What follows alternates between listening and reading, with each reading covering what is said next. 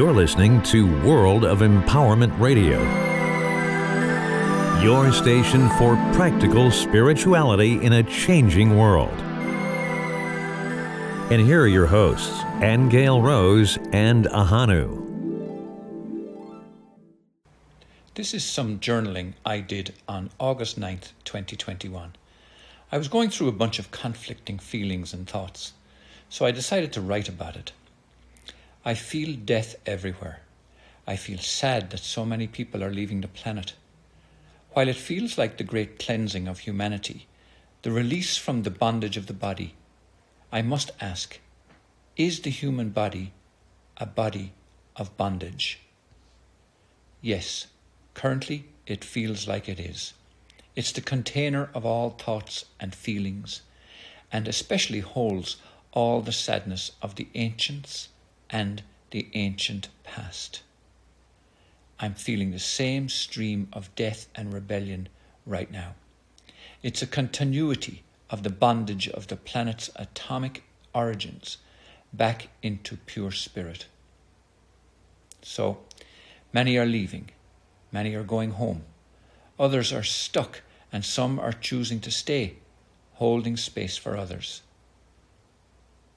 My memory of the ancient past tells me we are continuing creators of this vast illusion called Earth, the place where we descend and ignore our true selves to engage with matter.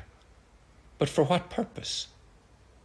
To be selfish, estranged, lonely, without our true loves? We are a form composed of histories, the downward spiral, the descent away from God. This is the fall. We descended away from the mistakes of the past, from the wars in heaven, from the others who were unlike us.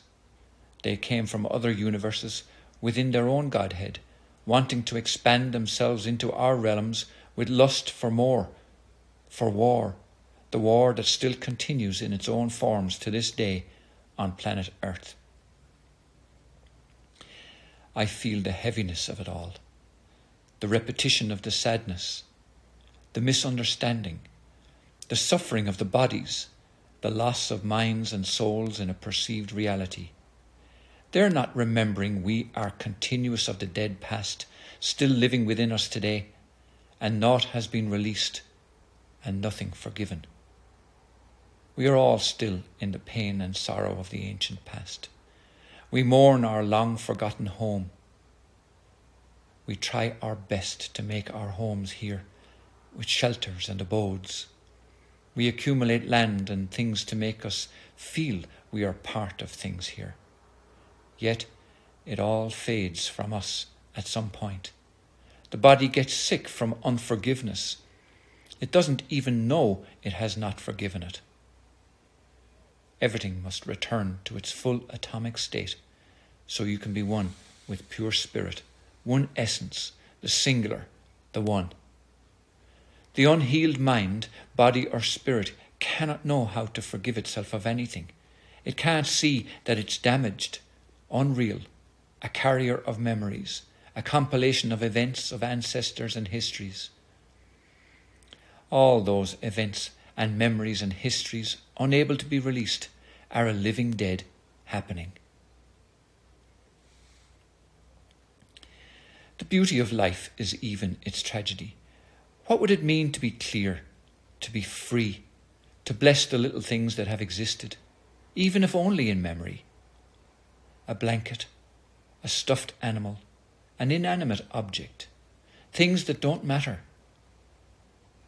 To be in gratitude and appreciation for the sign of it, the feel, the smell or taste of it, the texture and colour, the joy or sorrow that it brings. Is this the meaning behind giving? Or is it the invention of minds perpetuating the illusion? Is the past simply a karmic like attracts like manifestation of the present? Is it all just a consequence that when enough histories coagulate, a form appears? Well, yes, of course. Only forgiveness can collapse histories our collective consciousness of separation, our combined histories of war and destruction, our stories of pain and suffering must be forgiven, released, let go of. We have help. We're going through the great cleanse right now. Science demands it. Our consciousness demands it. God's source demands it. It wants freedom returned to its rightful place. Pure silence, pure spirit, pure essence, where humanity dances in freedom together and no one is bound by the coagulation of histories. Ask yourself, what history has coagulated in me, in him, in her, in anyone? And who do I still hold to a past event, a situation, or continuing occurrence in my life? Where do I hold to a perception that may be perpetuating the illusion of separation? Whom do I still hold responsible for my circumstances? Am I ready to forgive them? Am I ready to forgive myself? Am I ready to release myself from the perception that I am in a body of bondage? Today, I say with reverence and respect for the truth of who I really am, I'm sorry. Please forgive me. I love you. Thank you. You have been listening to Angel Rose and Ahanu on World of Empowerment Radio, your station for practical spirituality in a changing world.